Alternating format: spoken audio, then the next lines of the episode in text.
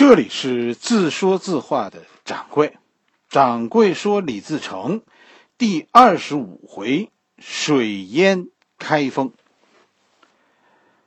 二打开封是吧，其实闯王咱们讲了遭到重创，闯王一共是3打开封，我把这第1打开封称为偷袭是吧，第2打开封称为血战，第3打开封称为水淹。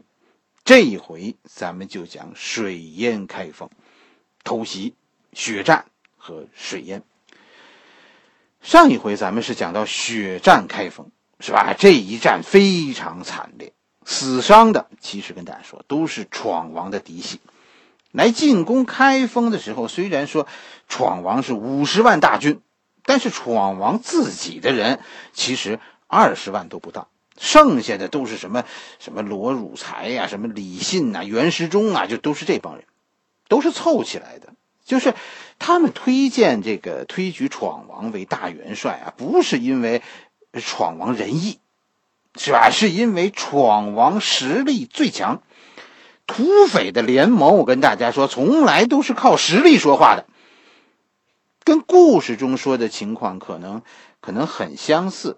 就是闯王的50万人中有相当一部分人，或者说多数来开封算是观众，现在跟着闯王受到挫折，这帮人眼看着闯王现在受到了挫折，而且就全国形势来说似乎整体上对农民军是不利的。你看在南方牵制官军的张献忠再一次战败，这是张献忠在历史上真的是极起极落，他受到的挫折比李自成一点都不少，甚至更大。张献忠战败了以后，这样大批官军精锐就开始加入中原战场。闯王在开封如果就这么僵持下去，恐怕形势对闯王会越来越不利。一个是民心要散，老百姓跟着你是因为觉得你能大胜是吧，现在你是一败再败，这民心要散，士气要散，军心更是要散，甚至于这个联军都开始要散伙了。李自成的团队已经不是说团结别的人的问题了，现在李自成开始面对自己核心团队的分裂问题了，就各种矛盾其实在这个阶段呢一下子就爆发出来了。大家看书的时候在这里主要写了3件事，但是这3件事背后跟大家说其实代表了3大矛盾，李自成现在面临的第一个事情大家看，就是罗汝才的部下有人投敌，就暗地里有人放走了，就罗汝才的手下有人放走了闯王缉拿的士绅，这是闯王和盟友之间关系开始动摇的一个重要信号。书中说了吧，说引发盟友对闯王不满的，书里说是因为军纪的问题，老八队对其他的部队的管理啊太严格了，大家受不了。实际上跟大家说这背后啊是一个更大的问题，不仅仅是军纪的问题，盟友的加入，但是他们在很大程度上是保持了独立性的。罗汝才加入闯王的部队，罗汝才是一支独立的部队，这样发展的结果是什么呢？是发展很快，人数一下子就从10几万变成几10万人了，声势浩大。但是在这种轰轰烈烈的背后，其实问题多多，没有统一的领导，军队之间就会有冲突。以后大家看这场冲突是要人命的，历史上的农民军其实就是这样。你看历史，农民军之间经常火并是吧，大山寨吞并小山寨，也有蛇吞象的，这跟他们是个合作者，他们相互之间的关系是合作者，他们没有统一的领导，这是有关系的。大家做企业其实也是一样的是吧，家有千口主事一人，谁是老大大家就得听谁的。李自成现在的困难就在于他和这些起义的同盟者之间君臣的关系不明确，大家不是推荐李自成做皇帝，而是推荐李自成做大元帅。这背后是什么问题？这个背后的问题就李自成到底是大哥还是老爸？这个是要说清楚的。在说清楚这个问题以前，你李自成的部下凭什么把你的兄弟们当儿子管？弟弟们当然是不服的，这是农民军的一个特殊问题，不单是罗汝才的手下，是吧？罗汝才自己都是来给宠王当弟弟的，不是来当儿子的。这是君臣关系的问题。现在闯王已经遇到这个问题了。第二件事情就是袁时忠出走。哎呀，这个袁时忠啊，在书里有些人大家可能没有意识到，但是掌柜提醒大家，袁时忠和罗汝才不一样。袁时忠是全军出走。袁时忠在书中是一个很坏的人，就说哎，这小子性格有问题，是吧？袁时忠是个小帅哥，但是没主意，很容易被坏人影响。一开始啊，他跟着闯王跑，闯王把义女都嫁给他，他算是闯王的女婿。可是当闯王遇到困难的时候，他又跟着谋士跑了，是吧？跑去投奔官军，最后不成，是吧？闯王打来了，他又跟着他媳妇儿跑，结果最终送了性命，是吧？书中这一个章节叫惠梅之死，咱们以后会给大家讲这个故事。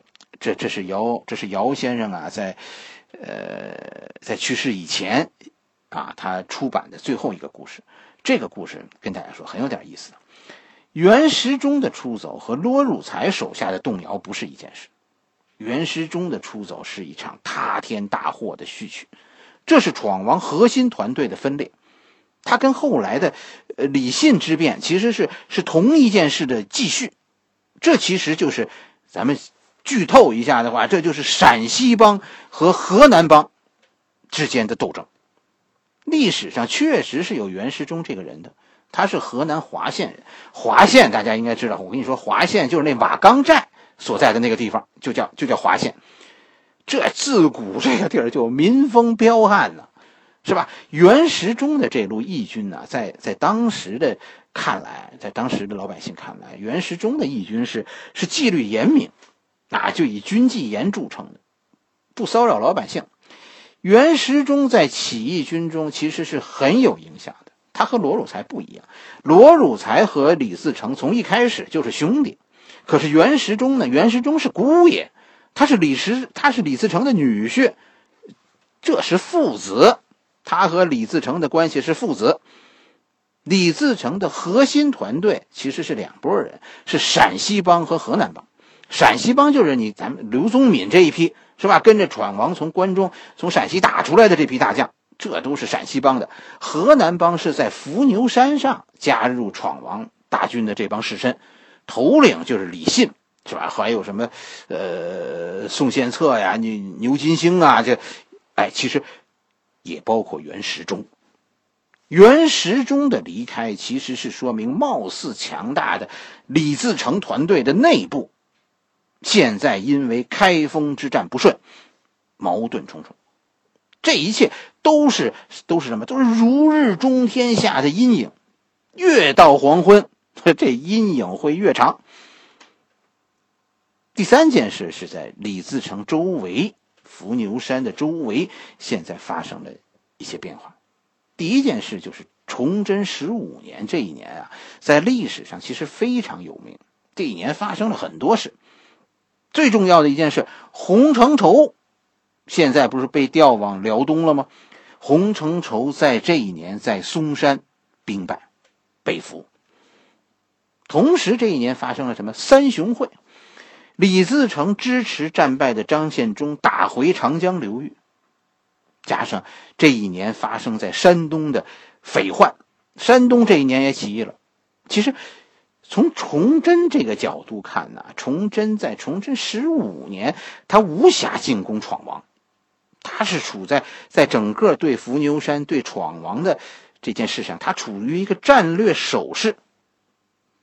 哎，就是刚才咱们讲的这三件，其实才是当时崇祯面对的三大战争，就是和满清的战争，是吧？和张献忠的战争，和这个山东的匪患。明清，但是有这三大战争，好像很难对闯王用兵。但是跟大家说，对于闯王来说，这个喘息的机会是很短暂的，因为明清之间的战争很快就随着皇太极病重，以至于最后病死，是吧？清朝咱们知道那一段陷入了夺嫡之争，独尔衮最后就主事，是吧？和明军呢，当时也在军事惨败之后呢，开始主动和满清议和。哎，其实崇祯15年以后，明清之间的战争会趋于缓和。张献忠虽然在得到闯王的支持以后折腾了一阵，但是其实张献忠和闯王不是一条心，他和闯王越走越远，他最终趋向于说去四川割据，退出了中原的战争。山东的起义呢，最终证明也是一场局部的战争。当官府真的用心去对待他们的时候，山东的战乱很快就趋于缓和了。特别是汪乔年死了以后，朝廷现在任命那个孙传庭为陕西总督以后，陕西、山西、甘肃各路人马开始向潼关集结。山东的局面现在也趋向于和缓，河北的后备军开始向封丘集结。开封、洛阳现在就如同两座大山向伏牛山压了过来。总体上说，其实局势不妙，是吧？短期的平和以后，这种短期的平静以后，大家都觉得一场大战即将到来。虽然此刻伏牛山是一片平静，但是无论是内部还是外部，都可以说叫山雨欲来风满楼。姚先生在他写的《李自成》里这本书里他说崇祯是个囚徒，但是掌柜跟大家说，李自成是个走钢丝的人。所以大家应该明白，李自成在第三次打开封之前面对的那叫压力山大。这个时候再打开封压力太大了，一个是周围的压力大，你只要一打，官军会从四面八方围上来；再一个自己人已经要散伙了，这一战只有打胜，必须打胜，打败的话后果很严重。所以闯王这一战是志在必得，但是怎么打偷袭这不可能了，是吧？人家盯着你呢。所以说再像二打开封、血战开封那样强攻，这几乎你就甭想了，你靠什么呢？是吧？闯王问题，其实我问大家一个问题，大家看书也好，看这段历史的时候也好，面对这样大的压力，闯王凭什么觉得自己有机会打下开封呢？其实如果你和掌柜一样，是看历史的时候喜欢看地图，会跟着书上一个地名一个地名的把这两场战役看下来，你会有一个感觉，就是第三次打开封的时候，李自成没有必胜的理由的。李自成敢于再次进攻开封是没有道理的，就是这件事，很明显的一件事。开封这次去还是打不下来，你有那个三个绝招的时候你都打不下来，这回你凭什么能打下来呢？起义军比过去不是更强了，肯定的说是更乱了，敌人可是更强了，信心也更强了。真的，现在开封其实就是官军给李自成挖的陷阱了。开封没有增兵，还是2-3万人，但是非常自信，你打不下来。这4州可是已经都增兵了，只要李自成一来，围住开封，久攻不下，4下的官兵就会合围李自成，里应外合，打破李自成。其实这是官军想的。而且就在这时候，突然有一个闯王将领叛逃到开封，就告诉开封李自成马上就要来了，而且这一次李自成什么战法？居然要围困开封。哎呀，历史看到这儿我觉得很意外。掌柜是觉得听到这个消息，恐怕官军们会太高兴了，这纯粹就是作死来了。跟大家说，中国这种大城市是吧，其实它的粮食、它的存粮、它的粮食储备从来都是有标准，在平时是这样的大城市是有3个月存粮的，战时是6个月的。像开封这样的临战城市，而且我跟大家说，开封是码头，开封担负着向周围的城市就是供应粮食的任务的，这样的大城市至少我跟你说它有1年的粮食储备。我在城里有足足1年的粮食吃，问题是闯王在城外哪儿去找50万人1年的粮食？而且跟大家说，明军是有水军的，李自成没有。换句话来说，民军可以从黄河北岸运送粮食进入开封的，开封是根本就不缺粮的。而且跟大家说，10万人的粮食要吃1年，能吃穷一个国家。你就更甭说闯王现在只有一个伏牛山，真的想不出闯王靠什么给50万人吃1年的。说围困开封，这完全是个笑话，根本就不值得信。但是那么精明的闯王怎么就来了呢？而且真的就是围了开封，你看这样就是要困死开封啊，要和开封比谁的粮食多。问题是开封只有2万人吃粮食，而李自成有50万人要吃。可实际上跟大家说，掌柜是认为这官军送消息的人呢，我认为是闯王派去的奸细，官军中计了。官军听说了闯王的战法，那显然 no 作 no die， 对吧？官军是很老实的，立刻就收缩防线，就蹲在开封城里不出来了，四下都让给闯王了，就是坚壁清野，眼看着你作死，那我就在城里等着看了。所以所有的人现在都不明白闯王要干什么。这是在7月、8月。但是到了9月，所有的人都明白了。为什么到了9月就明白了呢？因为9月呀，黄河进入汛期，河水暴涨。李自成7月、8月来的时候，正是黄河的枯水期。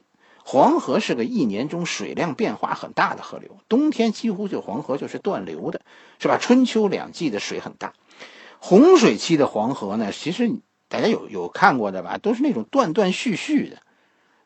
就是枯水期的黄河啊，那都是断断续续的。但是到了洪水期，哎呀，那样的黄河可是浊浪滔天的。就是这样。历史看到这儿其实是让人糊涂的，又是在历史中有好几个声音在说，一边说呢，说是李自成挖开了黄河，9月李自成挖开黄河，水淹开封。另一个说法是因为官军断粮，所以官军最后无法坚守，挖开黄河，水淹李自成。哪个说法是对的呢？大家一定要明白，挖开黄河是个什么性质的问题。我跟大家说，挖开黄河在开封，这叫冒天下之大不韪。敢这么干的人会遭到全天下人的唾骂，这是一个非人类的罪行。谁这么做，谁就是中华民族的罪人。黄河在郑州以西，是吧，都是石头山，所以那一段啊，黄河河道是非常固定的。但是从打过了开封，出了山，黄河就开始进入平原地区以后，郑州以东的黄河历史上经常改道，就是那么这个地区的人，是吧？郑州以东这个地方的人，为了不让黄河改道怎么办呢？就拼命的加固这个黄河的河堤，这个河堤就越修越坚固。但是问题来了，黄河是携带有大量的泥沙的，它从上游、中游开始，从中游开始，黄河就经过黄土高原，黄河就变含有大量的泥沙。而且关键是黄河1年中它的水量不均，所以到了枯水期，从上游冲下来的泥沙就会在中游、下游形成沉积，这些泥沙就沉淀在下边了。于是这个河床就因为泥沙的沉淀呢越来越高，啊，这个下游的人民是很勇敢的，啊，水高一尺，坝高一丈，战天斗地。于是这河堤啊是越修越高，到最后出现了一个可怕的事情，什么事情呢？就是大家在中学课本上肯定都看到，就是天河。在郑州这边其实还不明显，下游也好，是吧？因为断流以后泥沙就多数都沉淀在中游了。最可怕的跟你说，这天河就是开封这一段，这河床啊，河床就是黄河的河底，河床高出堤坝以下的这个城市，高出开封啊10几米啊。黄河在开封这一段就叫天河，河底你想象一下，在我们头上10几米的地方。这个事情，掌柜当年在开封博物馆看过一些材料，有兴趣的朋友大家可以去看。黄河一旦决口，不是说像我们想的是那大坝被冲开，不是，是整个的河床会塌陷。大坝当时还没事儿，可是河底塌下去了，然后大坝底下就空了，被掏空了，大坝这才向下坍塌。这种情况一旦发生啊，黄河迅速的一天之内就会被冲出几公里宽的决口，10几米高的落差，再加上黄河本身含有大量的泥沙，如果此刻赶上黄河的汛期，哎呀，根本就堵不住。这种冲击力，我们以今天的科技都挡不住，怎么办？没办法。那个时候就只能看着黄河泛滥，死几十万人是很正常的。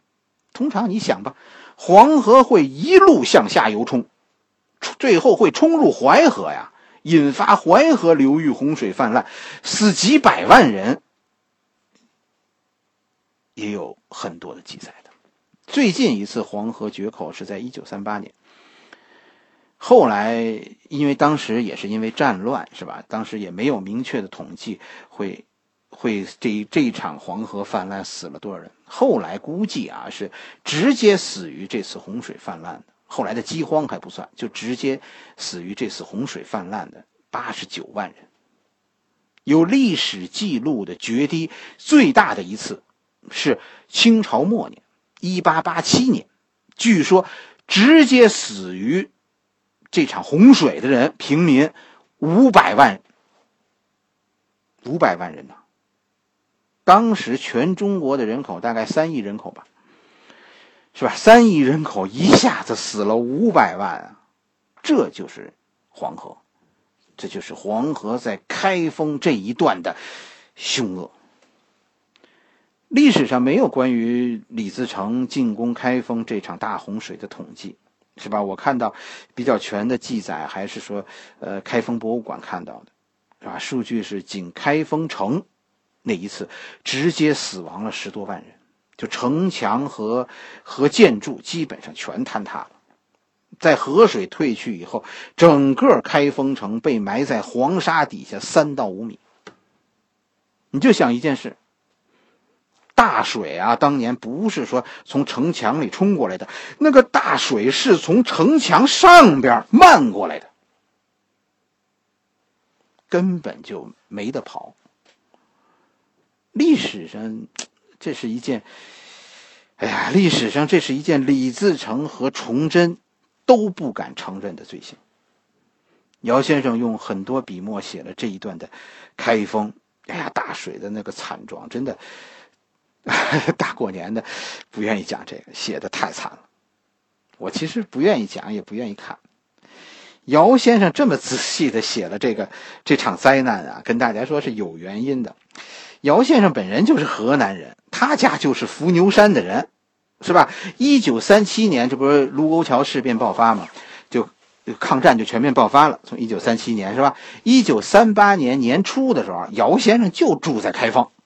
随后呢，随后日军就来了，姚先生在日军到来之前就跑去了武汉，提前1个月吧。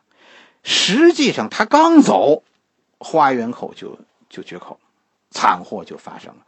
随后就是黄河泛滥，河南大饥荒，什么叫易子而食啊？我跟你说，在这本书里，在李自成这本书里，姚先生写了好几次。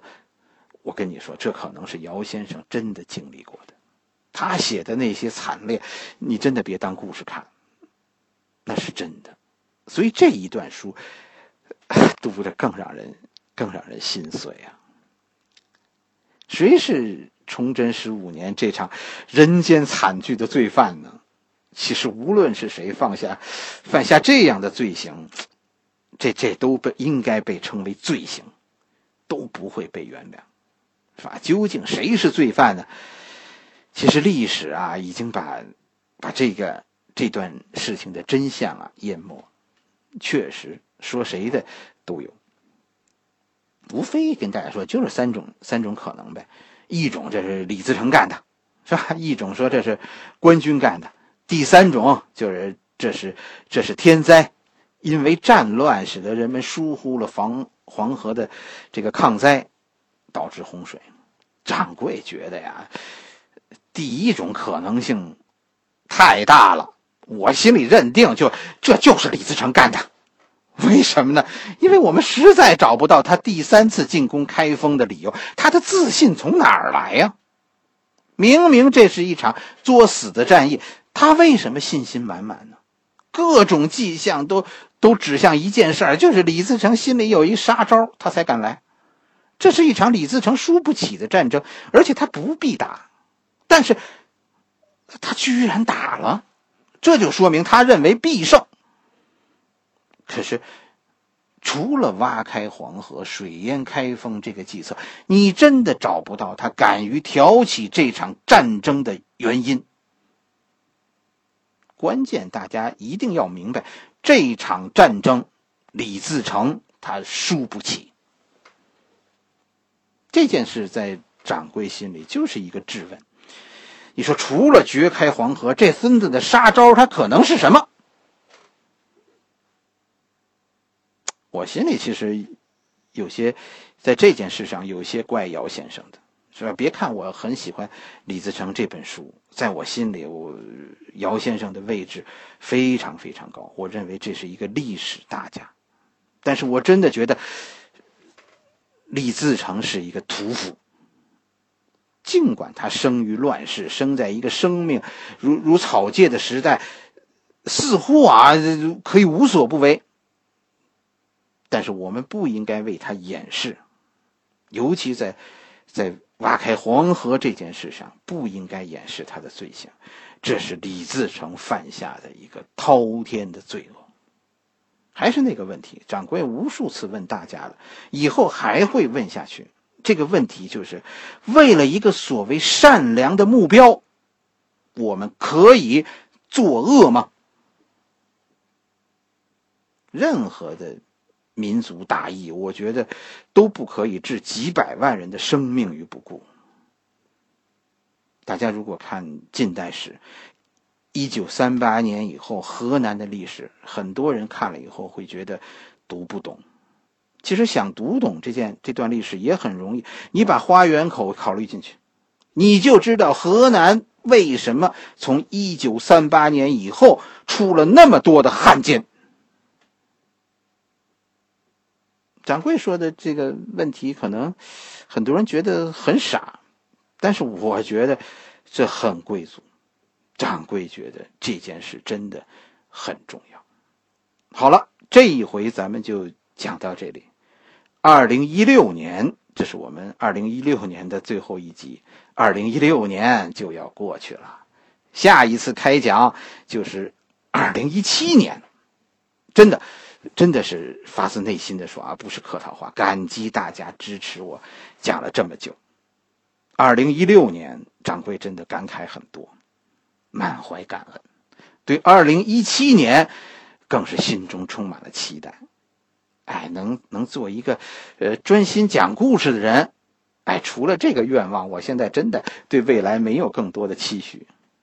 但愿啊，我们能有一段共同度过的2017年，让我的故事能在这一年陪伴你，为灿烂的2017年举杯，让我们共同期待新年钟声的响起，开启灿烂的未来。2017年掌柜的微信公众号将成为一个中心，是吧？掌柜和大家交流的主要渠道也会逐渐的集中到微信公众号里。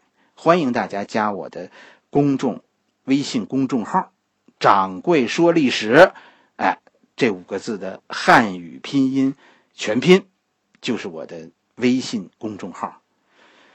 好了，我已经做好了准备，2017年来吧，我很期待。